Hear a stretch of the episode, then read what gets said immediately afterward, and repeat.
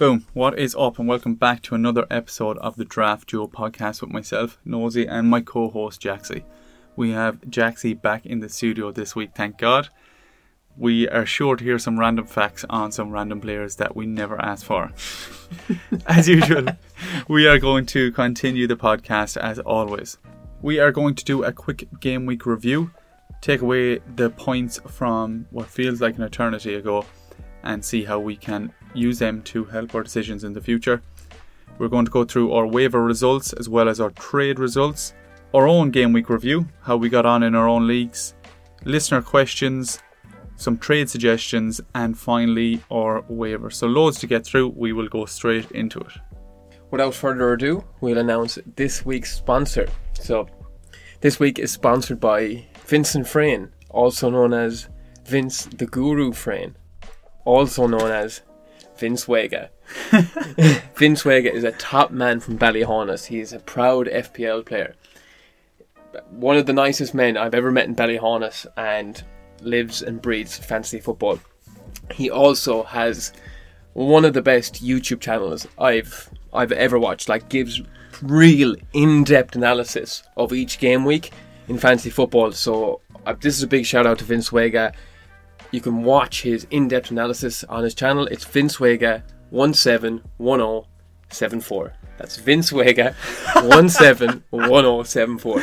Give him a watch. He's absolutely brilliant, and he's been uh, a big advocate of the draft. Hundred duo. percent, big advocate. Yeah, but a big advocate of FPL in general. Vince has started and organised one of the best leagues that I'm involved in. It's what really kept me going in normal FPL and what really got me into it in depth. So shout out to Vince Wega for all his work he does on FPL content and especially organising the Christy Nick Pub League. We'll continue on to our game week overview. Some of the points we have down here is that there was only two clean sheets last weekend or two weekends ago in the Premier League, which was very very low.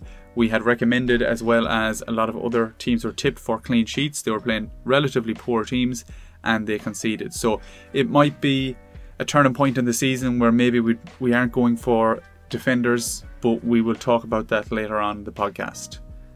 Son is playing up top for Spurs, returned with a hat trick this week. Will he stay up top is the question. If he does, he's a totally different totally different player. He's extremely high trade value at the minute, so we'll monitor Son and see will Johnson or any other players challenge him up top.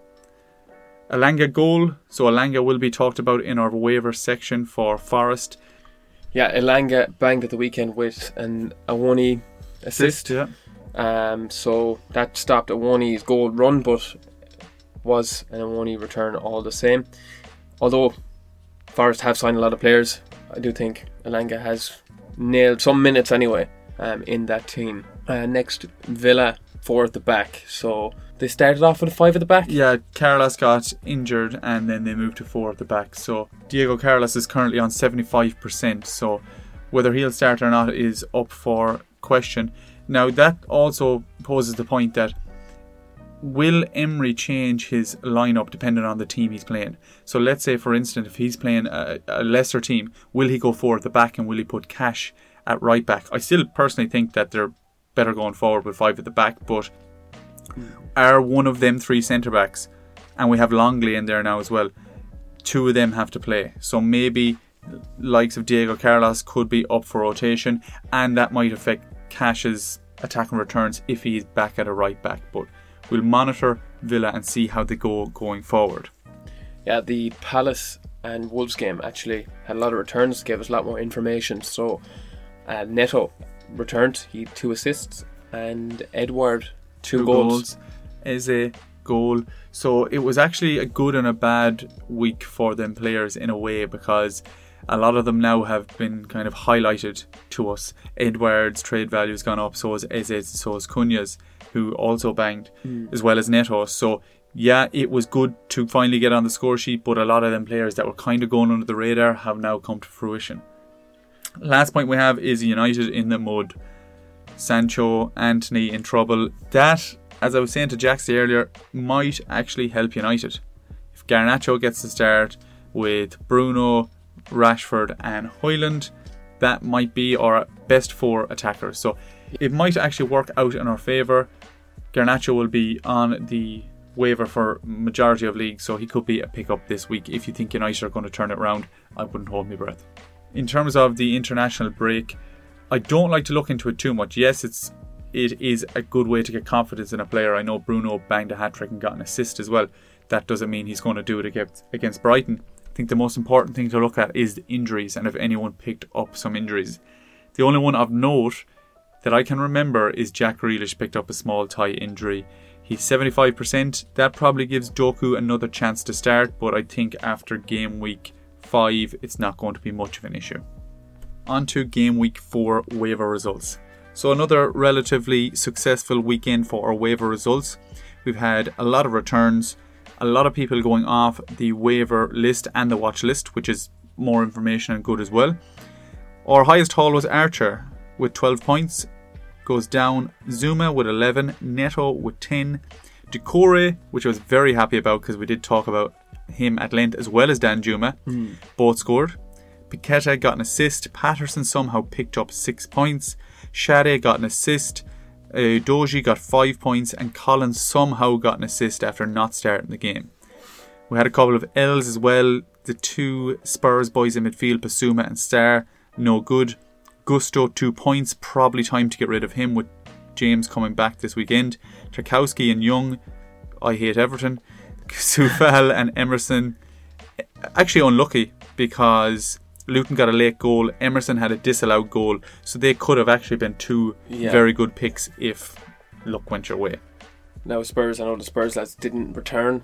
They do have some good pictures this weekend. It's mm-hmm. Sheffield, I believe, this weekend. So if you did bring them in, it may be worth holding them just for this week. Yeah. Um, similarly, I know you mentioned Archer. He did the massive returns. I was watching that game and I was a bit gutted because I didn't have him on my team. Yeah, like, he looked I electric. Sh- I should have brought him in. He looked unbelievable. Yeah. And I think it was because he played with no fear first day out. That can be a defining point in a, in a player's career, especially when they come to a new club, that they hit the ground running if they struggle the first two or three games, that can like feed into lack of confidence. So yeah, great if you pick, him then as well. Exactly, great if you picked up Archer. We have a post up on our Instagram where we talk about some of the waivers that mightn't have returned but are still worth a hold. So if you want to go check that out, go to FPL underscore draft underscore duo on Instagram and we give each player a breakdown of the positives and negatives that you can look at over the next couple of game weeks that might make it a small bit clearer in your head as to why you might keep them. Could have been disappointed with them after game week 4, but don't worry, they have some stats to back up why they're worth keeping in game week 5. So have a check at that and it might make your doubts a bit clearer. In terms of our trade suggestions, each week we give four trade suge- suggestions for players that are probably not on the waiver. They're going to be wavered in probably 90 plus percent of leagues, but they might be worth getting into your team. They're players that have been playing good in good positions, good underlying stats, but have not been returning yet. This means that other players would probably think that they're a small bit less valuable than they might be at this moment in time. So for the players that we recommended last week, our best performer straight away, straight away was Szoboszlai for Liverpool, a 10 pointer. Again, looked like a very, very influential player for Liverpool. I don't think he's going to be consistent every week and going to get hauls, but I think he's going to be a nice player to have in your team and has relatively high trade value now. His start and average position will be a small bit deeper, although the last two or three games was relatively high he don't expect returns. Don't expect loads of returns, but he's going to be a lovely player to tick away there. We said it in game week three preview, where if he starts returning, a Liverpool fan is going. We said they're going to cream themselves, yeah, yeah. and that is probably the case. You could probably get a lot for Szoboszlai now, and I like to look at trading like that, where you're kind of going up a ladder. Now you might have to take a step back, or you might think you're taking a step back, but inevitably you want to climb the ladder uh, of player value. I'm just thinking of my own trades that I've got over the line. I essentially went from Nkunku to Eze to Son. So to think I got an injured Nkunku, now I traded him before people knew he was injured, but that's the way you have to be looking. That you always want to get a slight advantage. It's never going to work out exactly like that, but you always want to be getting one step at a time. Yeah, you want to be going in when all the other players uh, undervalue them, Mhm. and then you trade them with a player they overvalue, just to yeah to build to build it up. Yeah, build it up. Now, as, as we said, it mightn't work out that well every time, but it is worth looking at. The second player we had, and I would still tip him again because he didn't return, which is, as we said, when we talk about trade suggestions and they don't return and they still have good fixtures, well, they're still a trade suggestion. Enzo Fernandez has one of the highest expected goal involvements this season. He has 2.65, I think it is, and he has not returned. He's got five points in total.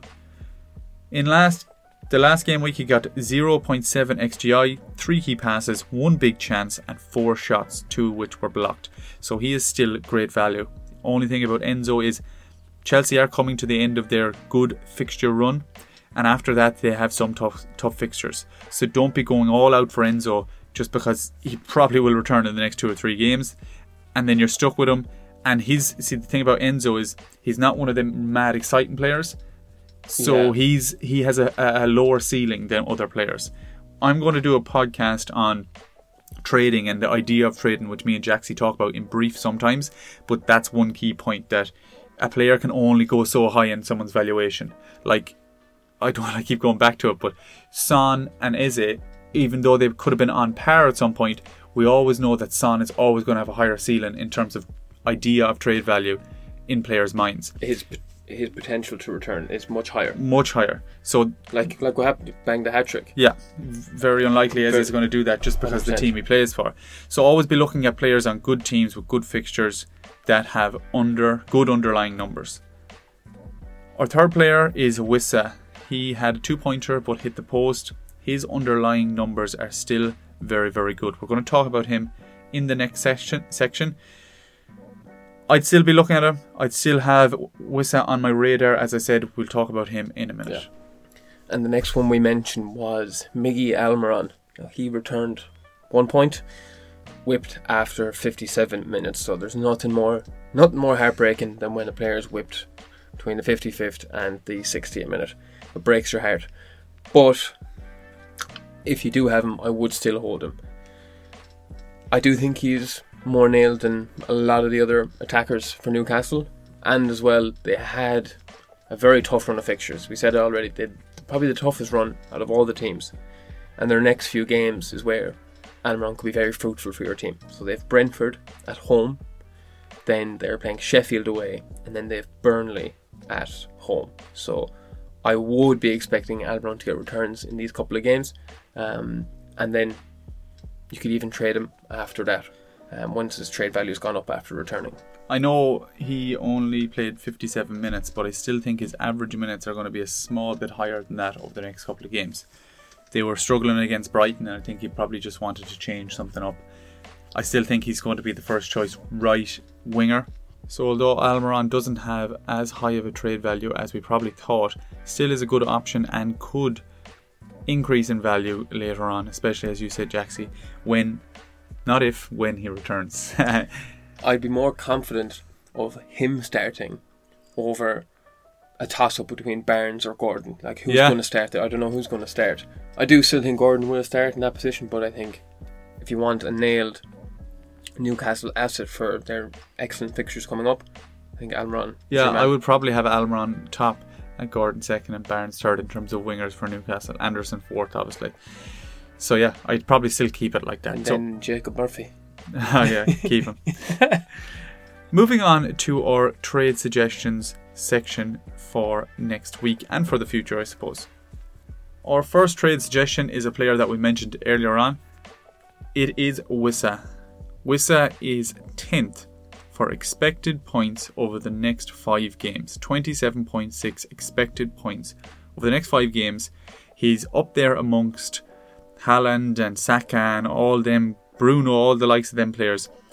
So he still is undervalued. We have been practically monitoring Wissa over the last three weeks. We gave him as a way, uh, sorry, a trade suggestion in week two. We said he didn't return in week three.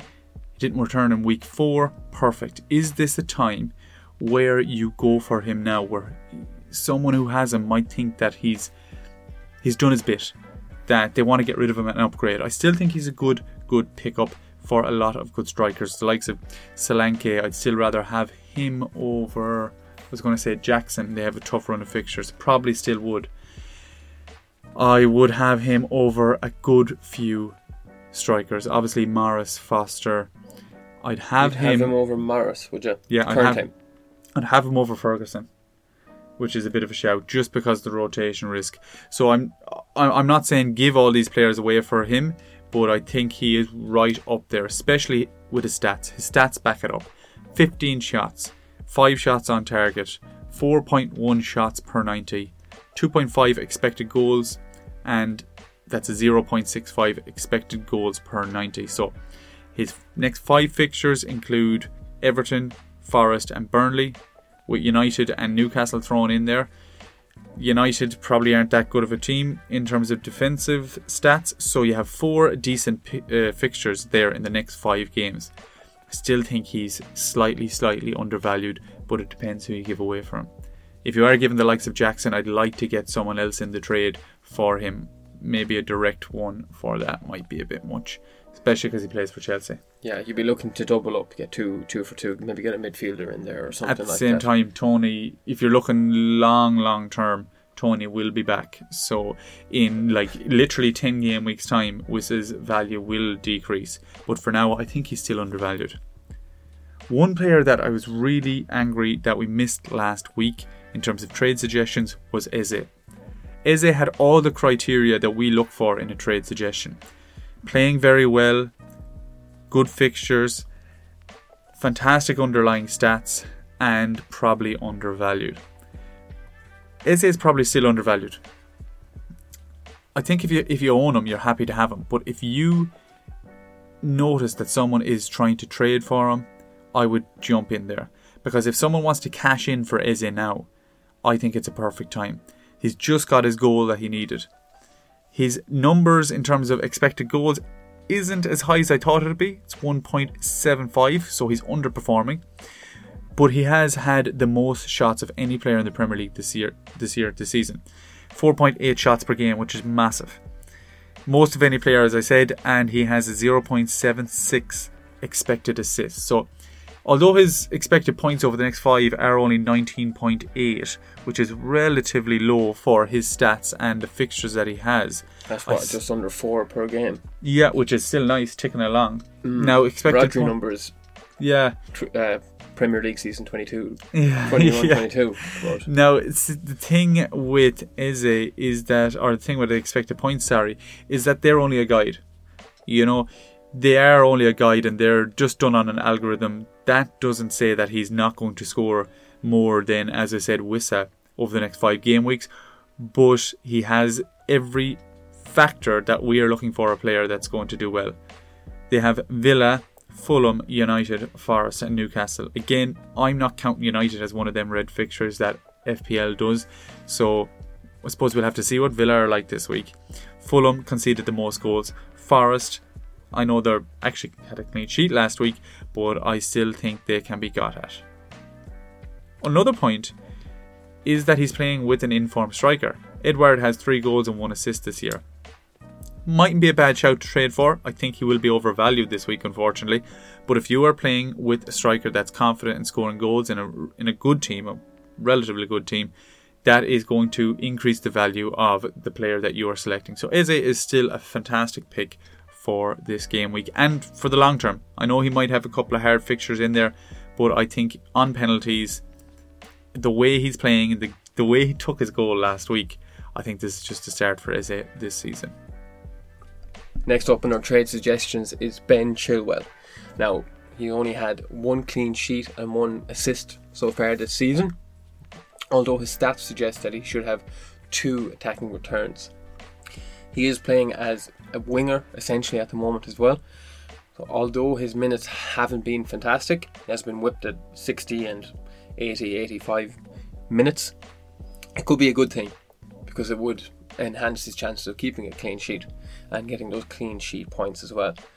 So although he hasn't returned as much as the stats say, looking to the future, Chelsea do have some very good fixtures. So next week or this weekend coming, they've Bournemouth. After that, then they've Villa, Fulham, and then Burnley. So I will be confident that Ben Chilwell in these run of games, based off his stats, based yeah, based off these fixtures, that he will be getting the returns that we hoped he would have gotten at the start of the season. Yeah, he also has expected 25 points over the next five game weeks, which is just behind Son. And if I told you you could have Son in your team or you'd trade for Son, you'd probably give loads of players. So Chilwell is a fantastic trade suggestion. Now I also the reason we put him down here, it's it's fairly obvious. Chilwell is a good player. But the reason we put him down as the trade suggestion is because a couple of these factors. Maybe people think that he's going to get rotated. They've been looking at the minutes and they've seen he's got whipped twice and they're thinking, oh, Chilwell's not a great asset this season. But if you're looking deeper in, you're thinking it's not really that much of an issue. Chelsea have struggled in some of the games and maybe they wanted to change formation. I think Chilwell, Chilwell is still as good of an asset as we think he was. So if people don't think he is, he's slightly undervalued. So he is the third person on our trade suggestion. The final person is not as exciting as the last three, but it's all about being undervalued here. There's two players that I was, you know, had a toss up between them, but I'm going to go for Raul Jimenez. Raul Jimenez has, I know, Raul Jimenez has some great fixtures coming up. His stats aren't great. He's 0.8 expected goal involvement, so he hasn't even racked up the stats to get one goal. But People I would watched, think you're gone mad I know. if you requested him. I know, but I watched him play and he passed the eye test. He's just better than I thought he would be. I thought Raul Jimenez. Back to prime round. Raul no, Jimenez. no, this is the issue. If he does bang over the next couple of games, Fulham have some very good fixtures, and if he does bang, he could potentially look like the Raul Jimenez of the past. I think if he doesn't return over the next couple of games, he's definitely not going to return to that player. I don't want to say ever again, but I think it'll be a long, long road back, as it already has been. The other player I was thinking of was So you're Botman. well, before we move on to, to Botman, you're thinking if Jimenez does return this weekend, people could get starry eyed and they'd value him higher. Like this weekend, they've, they've Luton. Yeah. Palace, Chelsea, Sheffield. So two good fixtures in them. Then they've Spurs, Brighton, United. Okay, they've a tough They have a fixture. tough fixture. But looking at the next four game weeks, Chelsea don't look great at the moment, No, It- especially for keeping a clean sheet. Sheffield, Luton. Luton, Palace. So they, he could be in with a chance of returning. But the thing is, I think people think Raul Jimenez is muck this season. yeah, They wouldn't be far wrong. But I think if you can get a very, very average, like an um, an Adebayo who's playing for Luton, I know has a double game week, but Semenyo. uh, Semenyo. Exactly. If you could get a player like that for Raul Jimenez, who's a starting striker up top, possibility of being on penalties, I still think Pereira and Wilson are probably ahead of him. But I think it's a nice shout. I think it's a bit of an under the radar. It's a bit of a. Bit of a punt. what's the thing like a superhero? What's it called? Uh, an underdog story. I want Yeah. Raul Jimenez to bang, and I think that he will be undervalued based on the um, fixtures coming up and his underlying stats. So kind of going against the grain there, but that's one from the heart. One from the head would be Botman. Botman is only available in five percent of the leagues. Probably going to have to trade for him. He is nailed as a Newcastle centre back. We know the fixtures from game week six on. We mentioned them when we were talking about Almiron. I think he's going to be a massive, massive player for Newcastle. I think going with the defence is a bit more sensible because we know who's going to play. But at the same time, people might look at his stats and, or sorry, his fixtures and and want to keep him. So it depends who you're going to give away from. At the same time, people might think that there's going to be rotation for Newcastle based on Europe. Now, if there is, that might be a good opportunity to get him. If this decide to start with him in the Premier League, I still think they're going to play with him in Europe and play their strongest team. He is 25%. The- He has an injury, which I think is a perfect time to get him. People might think, I'll throw him on the waiver. They might think there's someone else going to come in there. I think mm, probably won't play game week six or five, but after that, game week six, he has a serious run of fixtures. So Botman is kind of a more sensible one under the radar, 25%. Now is the time to get him before game week six comes around and people do not want to let go of any Newcastle assets at all. So we have essentially four and a half. Raul Jimenez is a half trade suggestion there. look at them and see He's half the man he used to be. as well as our trade suggestions, which are players that are currently undervalued, we're also going to look at a few players that might be currently overvalued. These are players that are overperforming their stats, or other people might have an inflated valuation on. Obviously, most of the time they have enough inflated valuation because they're returning. If they're not returning, they probably don't value them as high. So, a couple of players that have been phenomenal so far this season. As we know, Awoni has, I think, returned in the last nine games in a row in the Premier League, possibly 10. I'm not saying to get rid of him, but I'm saying if you get a very good trade for him, I would take it. He still might continue his good form, but he is going to probably decrease over the course of the season. Who would you be looking at though? The likes of a Darwin, a Darwizzy? I think Darwizzy is also overvalued because he's been, as the word that's used with Darwin is chaotic, and I think he's a chaotic pick because we don't know if he's going to be in five games' time. What is Darwin going to be for us? I would be looking at players like this where they're at peak. You mentioned Matty Cash. I threw out a load of trades for Matty Cash this week, but I probably was trying a bit much. Yeah. You know, I was trying to increase my um, midfield a small bit more rather than trying to get like a trend for him because you're not going to get it like that. So I was trying to work him in a trade. James Ward Prowse, we talked about him in our last podcast where we looked at possible new signings into the league. James Ward Prowse is a high overperforming asset. Now, stats don't take into account the quality of a player. So if a player has a 0.5 xg chance, well, if I take it or James Ward Prowse takes it, it's the same thing. Same way as if Maguire is one on one versus Jackson was both of them are shite. if Jackson versus Maguire, they don't take their quality into account. And I think that might actually be a reason as why James Ward Prowse is overperforming because he's so good at free kicks and corners that he's probably just performing to his normal standard. Yeah. But the reason I talk about him is because Jackson got a trade for Rashford for James Ward Prowse. So in that person's head that sent that trade, they think that they can get Rashford for James Ward Prowse. Now I'm not saying that right now James Ward Prowse is a terrible pick compared to Rashford. You can see the justification, but we have to look long term 5, 10, and over the whole course of the season. So that just shows how inflated p- players' valuations can get. That at the start of the season, if you said, I'll take James Ward Prowse for Rashford, you would have thought that that would never be possible. Whereas now someone thinks that's possible. Obviously, he didn't take it, but that's what our valuation can do. Two other players I have in my notes are Morris and Foster, both with double game weeks and seven. So, yeah, they could be players that you look to get in, but at the same time, it's not going like game week seven is not going to make and break it. If you look at your team and you think it's set up well enough for game week seven, or you look at who you're playing and it's an easy fixture, if someone's not playing and they've injured players and you have Morris or Foster, well, don't hang on to them just for that game week. Trade them for a possible player that is going to get more points than them over the next, as I said, 5, 10, 15 game weeks. So although they are the number one player to look at that game week, Morris is the most valuable, one of the most valuable players in game week seven. Don't just hold him because of that. If you're getting a good few trades for Morris in, well maybe send a few back and a bit of a reach. Yeah. What who can you get for Morris just because he has a double game week in seven? Now I still think over the next they have some good fixtures. I still think he'll he'll do well and probably will return in that game week seven. But if after game week seven, what he's plummeted down again. Mm, people will be starry eyed because of the double game week, and you will be able to get someone of higher value than, than Morris just because it's it's one game week. Like, I need to get him in. That's he's a double game week. Need to get him in. He'll get me the win in, in this game week.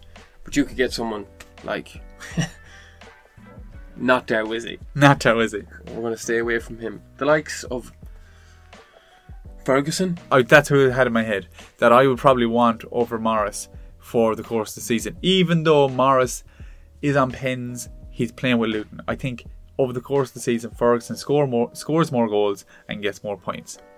So I never like backing against a player. And we're throwing out a lot of predictions here when you think about it. And uh, I, am presuming, I don't know, but I'm presuming people are in their head being like, "You told tra- you told me to trade out Awoni and he scored." That's going to happen. But we're just trying to capitalize on price valuations, fixture swings, uh, form, and everything. So a lot of these players will probably continue to do well, but it depends on who you could possibly get for them at the time where they're at their peak value. So keep that in mind. We're consistently going to look at overperforming players and give you the stats and let you know that well, maybe this is a possibly good time to get rid. I love myself a trade. So send us in what you have. Send us in some of the suggestions that you have either sent or some have been processed. In our own trade dilemmas, we put a lot of them up on Twitter. So if you want to follow us on Twitter and give us your two cents, that will help us and the people that we put them up for. Twitter, FPL underscore draft underscore duo, same as our Instagram handle. Go on, have a look at our trade dilemmas and let us know what you think. We had some interesting ones this week. Haaland was involved. I think Haaland's always going to come out on top there, Mm. as he did. We have one for today, and I don't think there's any trade, even with Haaland in it, that people will accept.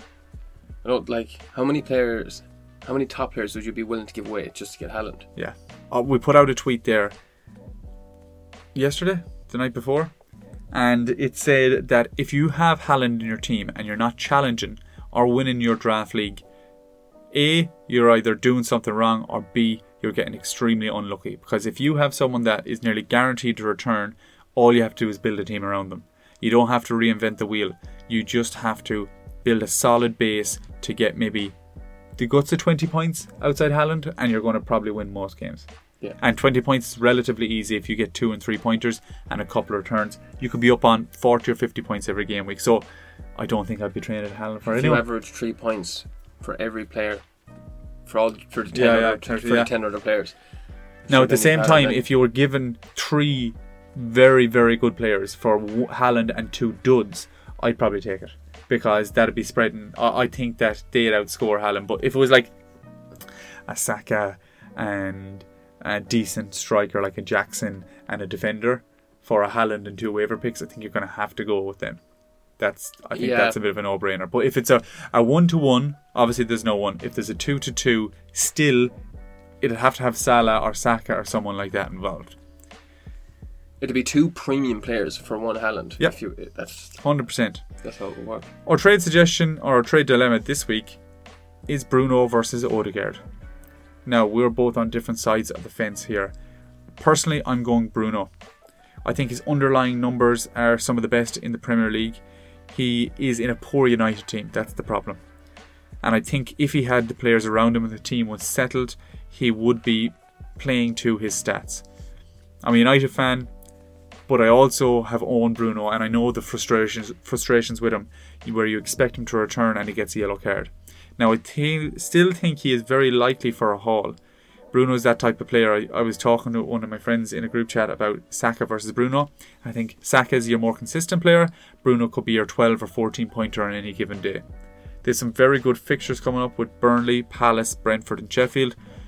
But right now, I don't know if that makes a difference for United. Yeah, the way United are looking at the moment, everything on the pitch and everything off the pitch, I just can't be confident in United returning. Like, although, yeah, maybe they've Garnacho's going to be starting now, Hojlund coming into the team, could be looking well for them, but I'm still not convinced yet that they have the attacking returns um, to suggest that Bruno will outscore Odegaard, um, especially in the near future, just based on Arsenal's form and Odegaard's form.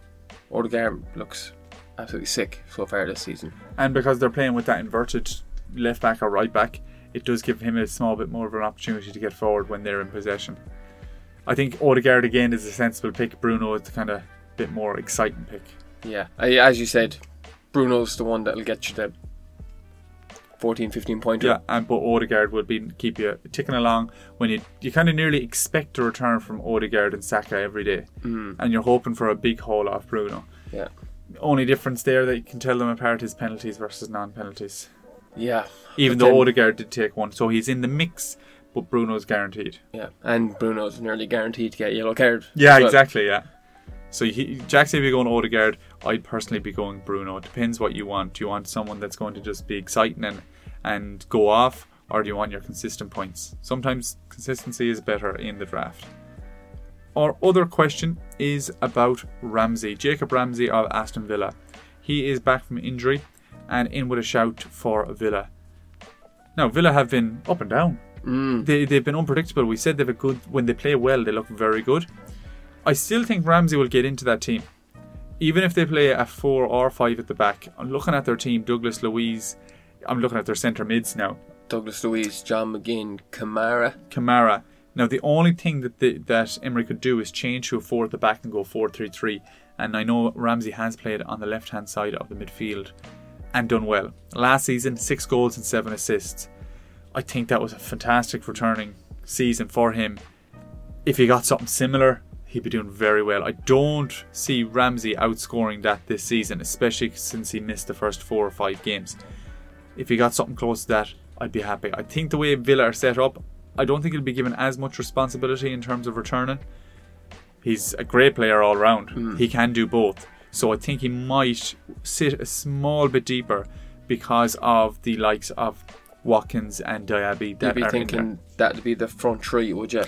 That's what I'm just thinking myself now as I talk about it. I think Ramsey maybe could go left wing as well, and Watkins up top, Diaby right wing. But I'd still be more than likely seeing him in a, a deeper midfield role, or even possibly if they start with the the five at the back, in beside Kamara, Douglas Luiz. Mm. So it depends where his position is. I'd be holding off. My overall opinion on Ramsey would be holding one more week. I don't think people are going to rush to him. I think there's too many question marks over the like the formation, and like yeah, players going to start, players come back from injury, like some Moreno, yeah, Ramsey.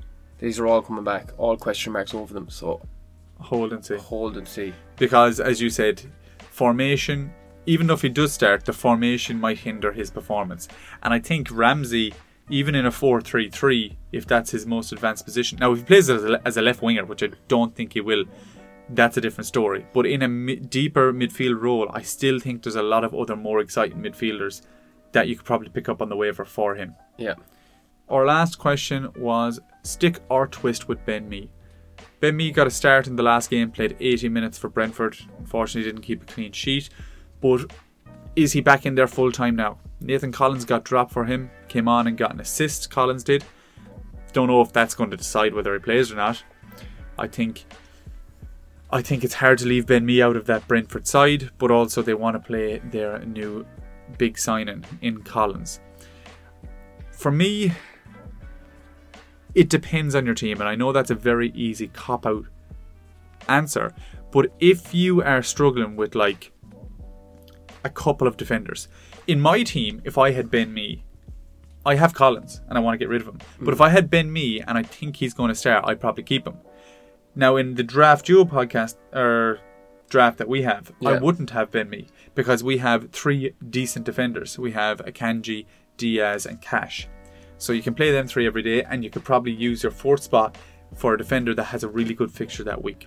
So it depends on your defense. If you need a, a consistent enough player that might get returns in the next couple of games, yeah, keep him. But if you already have three or four decent defenders, I think Ben Mee could be on the waiver for a more exciting pick that week, which we will talk about in the waivers. yeah. I can't see Ben Mee like either scoring a goal or getting an assist because more than likely Brentford will concede. We've seen they've conceded in um, most of their games or all all of their games. They've so only far. kept one clean sheet. They've only kept one clean sheet so far, and that's across the board. A lot of teams are conceding goals. Um, very few clean sheets have been have been kept so far this season. So I would be looking at a different team or a different player that has a better fixture uh, coming up, so Especially, especially for this week. especially that he only just got into the team. Will he be out next week? Uh, what was the reason for that? So, yeah, Yeah, if you have them in, and they're playing Newcastle this week, and then after that they're playing Everton, and then Forest. I still wouldn't be confident of them keeping a clean sheet against Forest and possibly Everton at home. Everton at home. I think that if you want to keep him on your bench for that game specifically, if The- you are Decore, uh, fucking Decore ball though. Decore ball, yeah, sorry, No, Decore will bang a hat trick against Brentford, so there's no point having Ben Mee. um, it depends on your team, is the overall answer. If you have some good defenders already, I don't know if there's much point. You know, is he going to start over one of them? And if not, well, then why would you keep him on your bench? Is there another players that you could pick up that might have good fixtures in the future? I know he has two good ones. Maybe you want to keep him for them and then get rid but I still think there's a couple more exciting players that might have higher trade value and are nailed on their team. So, on to our most important part of the podcast our waiver suggestions. These are waivers that you can bring in this game week, or you can bring them in for the future that will help improve your team. We're usually going to break it down into teams, but then also give the percentage availability in a 12 man league. Draft FC gives loads of statistics on players and especially applies that to the draft. So you can go on, sign up at draftfc.co.uk, and you can input your team um, ID and you can get expected points. You can get the percentage wavered so that what we're going to give you when we say 80% availability, we mean that in 80% of 12 man leagues, you can pick up this player. It also runs through predicted lineups and also applies that to your league as well. So you can look at what their predicted lineup is and who owns them or if there's any available players. So if you see a team has a good fixture, you can go on to the predicted lineups, see that they have a starting player that is not picked up by someone, and it can be very, very helpful for planning for the future. Now, the waivers. First team we're going to look at is Fulham. Now, although Fulham have taken on a lot of shots and they've conceded the most out of all the teams so far. They have some good fixtures coming up. They have Luton, Crystal Palace, Chelsea, and then Sheffield in their next four games. So I'm quite bullish on Fulham at the moment, particularly Pereira, who is 20% available uh, in the 12 man leagues, and Bobby de Cordova-Reid, he's 80% available in 12 man league. So he actually has one goal and one assist and has also the highest average positioning. I think we Fulham tipped Decora, uh, Decora, Decora, De Cordova-Reid last week as a watch list, wasn't it? Yeah. And he returned. Definitely. Looked like it looked like a great player, a great asset. So I'd be definitely looking at bringing him in this week. Yeah, hundred percent. And yeah, Pereira, he's on pens. Um, so yeah, Pereira, De Cordova-Reid, and then a bit of a punt then with Wilson. So he's 0.5 expected goal involvements, and he's available in 85% of leagues. So it's a bit of bit of a punt. And then in defence, we're going to go with Castagne. Now, recently signed, uh, he has two goals and three assists uh, last season. So, in terms of attacking returns, in a Fulham side that hasn't produced many clean sheets, you will be looking for attacking returns from defenders. And at the defence they've got at the moment, I'm not seeing it. But Castagne can bring that uh, that attacking flair. And if you are looking to get a Fulham asset in defence, Castagne could be could be just a punt. Also with Castagne, I think he could be one of the better Fulham defenders in terms of trade value. Now, I know I always bring trade value into it, but the other suggested defenders for Fulham are Ream and Diop. Robinson possibly, Tete might get the curly finger next week because of Castagne. If Castagne gets in there, I know he came on for an, a cameo last week, so it could be Castagne's week to start. So Castagne, Tete could be rotated. It depends on how they want to set up. All of them are highly available. Ream is available in over 50% of draft leagues. Diop 37, Robinson around 35. Now, although there hasn't been many clean sheets this year, Fulham have a 44% chance at a clean sheet this week. Only team that have a higher percentage are Spurs against Sheffield, which is, you know, I'd love a Spurs defender this week. So with a 6% decrease, you have a Fulham defender. Not saying that that's going to work out, but City have a 42% chance. So they have a higher percentage chance at a clean sheet this week than City. So, three things we always look for in waivers, as usual fixtures, they have the fixture. Stats, they have a 44% chance at a clean sheet. And then the eye test. Although they haven't really passed the eye test this year, I think two out of three is good enough for us. So if you want to take a chance on a Fulham defender, there is loads of options. I'd probably go with my attacking options first. Pereira number one with De Cordova-Reid number two, Wilson if you're looking to get into that. I presume the likes of Raul Jimenez are going to be wavered. In terms of defence, I probably take a punt and say Castagne number one if he starts. Um, Ream got a goal last week, so I'd probably go Diop. Hardly going to bang twice in a row. Yeah. Diop, Robinson, Ream. Probably go like that. Anthony Elanga, 85% availability, should be starting for Forest this week. Now he is down as a ray, sorry, an oh, yellow flag, 75%. He got his goal last week. If he starts, I think he's a great option. Only problem is that Forest signed 500 players over the course of the season.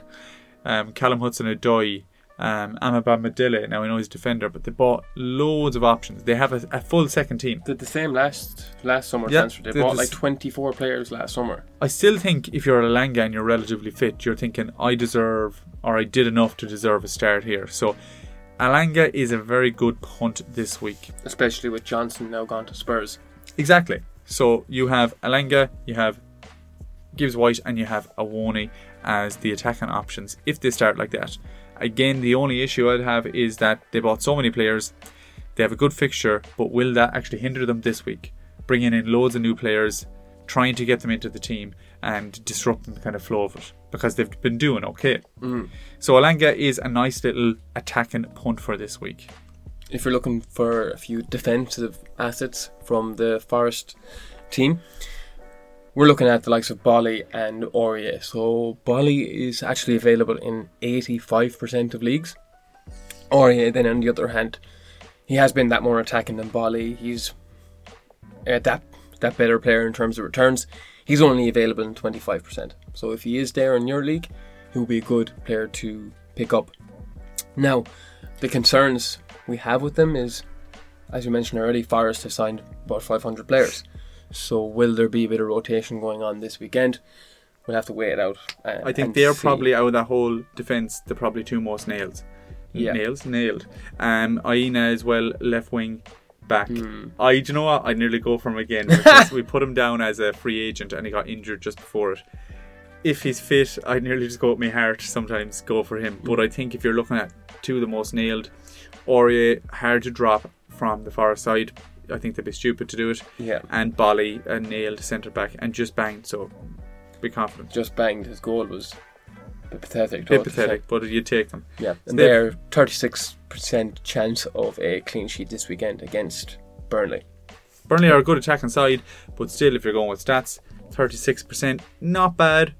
Probably again look to the more attacking one of those players in Aurier trying to get a return. But if you're stuck and you need someone to play and you want a, a chance at a clean sheet, Boly might be a good shot. If you are very stuck, Boly, he is there chilling. He could, he could get another lucky goal, but Our next player is Zinchenko for Arsenal. He is only available in 9% of leagues, in 12 man leagues. If you're in an 8 man league, he's probably going to be available unless someone jumped the gun last week and got him in. He is going to be inverted for Arsenal, which might actually hinder him in terms of attacking returns, but he looks like he's going to start this weekend. In terms of percentage clean sheets, they are on 40, which is fairly good mm. for them stats.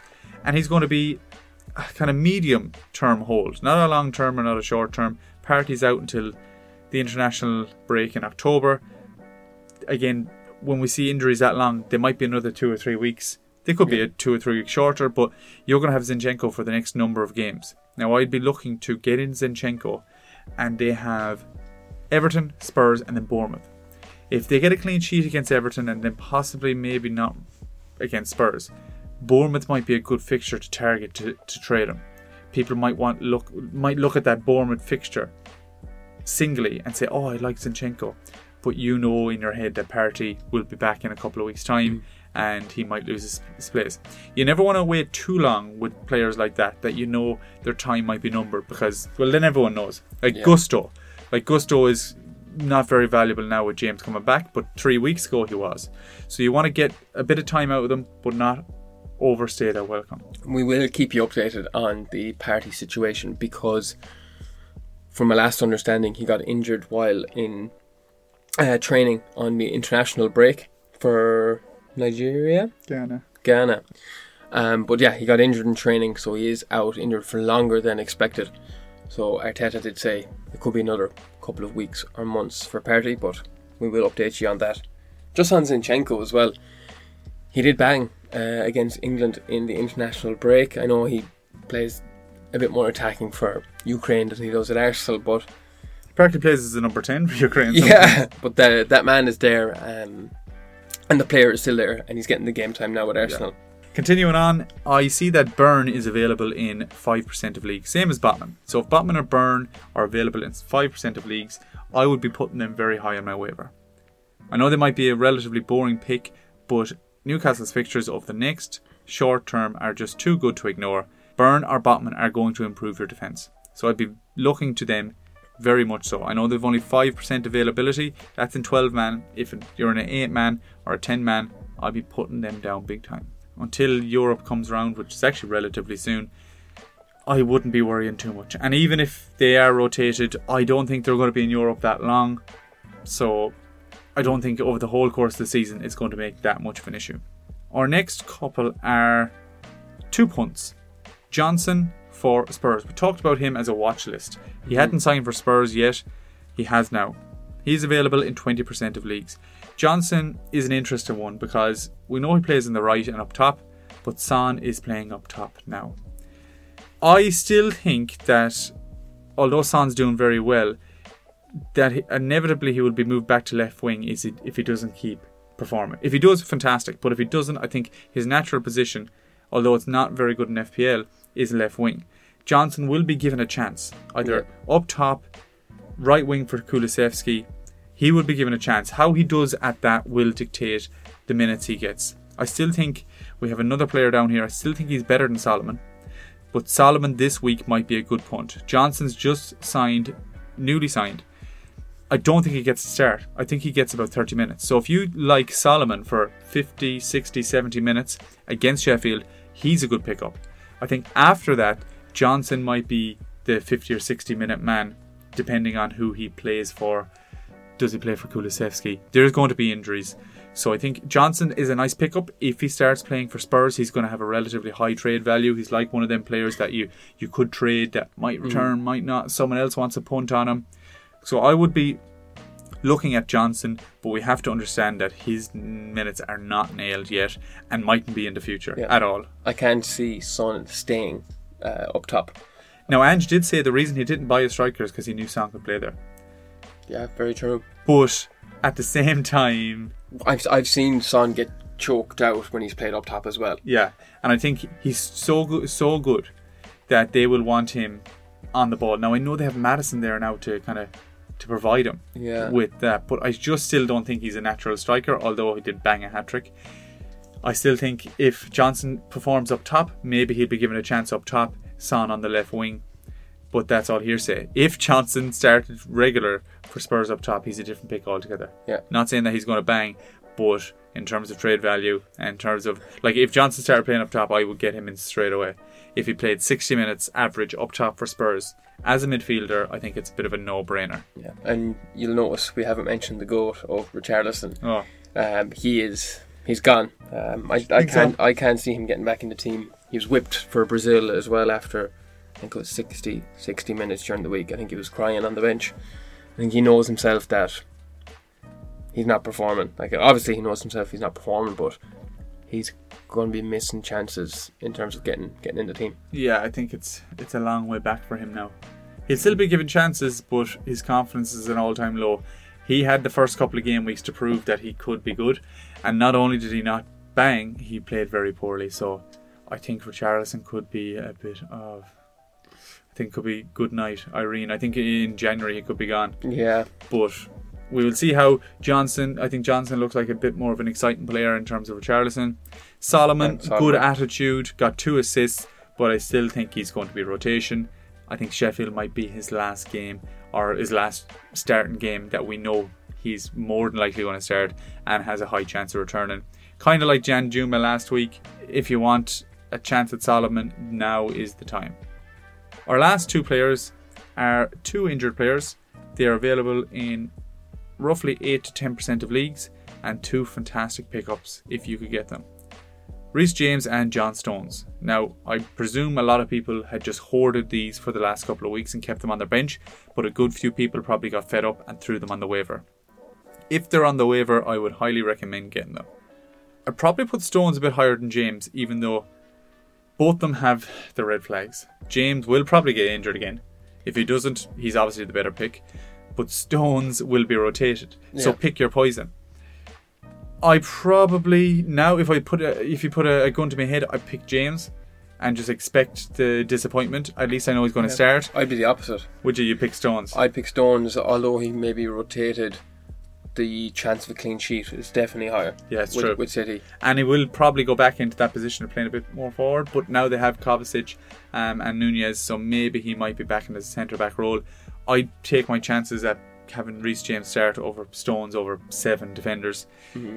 So pick your poison, but get them in at the same time. Yeah, Now it depends on who you are getting out. It depends who else you are putting down on the waiver. I still probably put them down higher than any other defender I have. yeah. I'd I'd love if I had John Stones on my team. I love either of those. I definitely put them down higher than I think most. the James injury, um, his his what's the word? His chances of getting injured Pro- is so high. Oh, yeah, I know it's very. I wouldn't like him. I'd be nervous watching him playing every week. yeah, but I like to have them on my team all the same. But them two, them two depend on on positioning of your team. So if you have no striker, don't put down James or Stones. Put down your Betos or whoever you have. I didn't mention it actually throughout the podcast, but if you are looking at the waivers or listening to the waivers and you're saying, well, where's Kudus? Where's Doku? All these players that I couldn't get in until now because my my league had a ban. We have a podcast for that. Last week we uploaded a podcast, Game Week 5 waivers. This is talking through all the new signings for teams, all the best options. Johnson's actually in there, but we're looking at them in more detail today. So if you're looking for any of the new signings, which is loads of, they actually might be a lot better signings this week than than some of the ones we've mentioned, but that depends on your league. If your league is a locked league, well then you have a chance at a lot more players. As always, we have a very, very long list of waivers, trade suggestions. We've probably mentioned upwards of 30 or 40 players in today's podcast. We give a lot of background here. We give stats, we give our own eye test, and talk about fixtures. On Instagram, we are going to give a condensed version of this. We're going to put up simply the players that are available in different percentage brackets. By the weekend, we probably have narrowed down the best ones.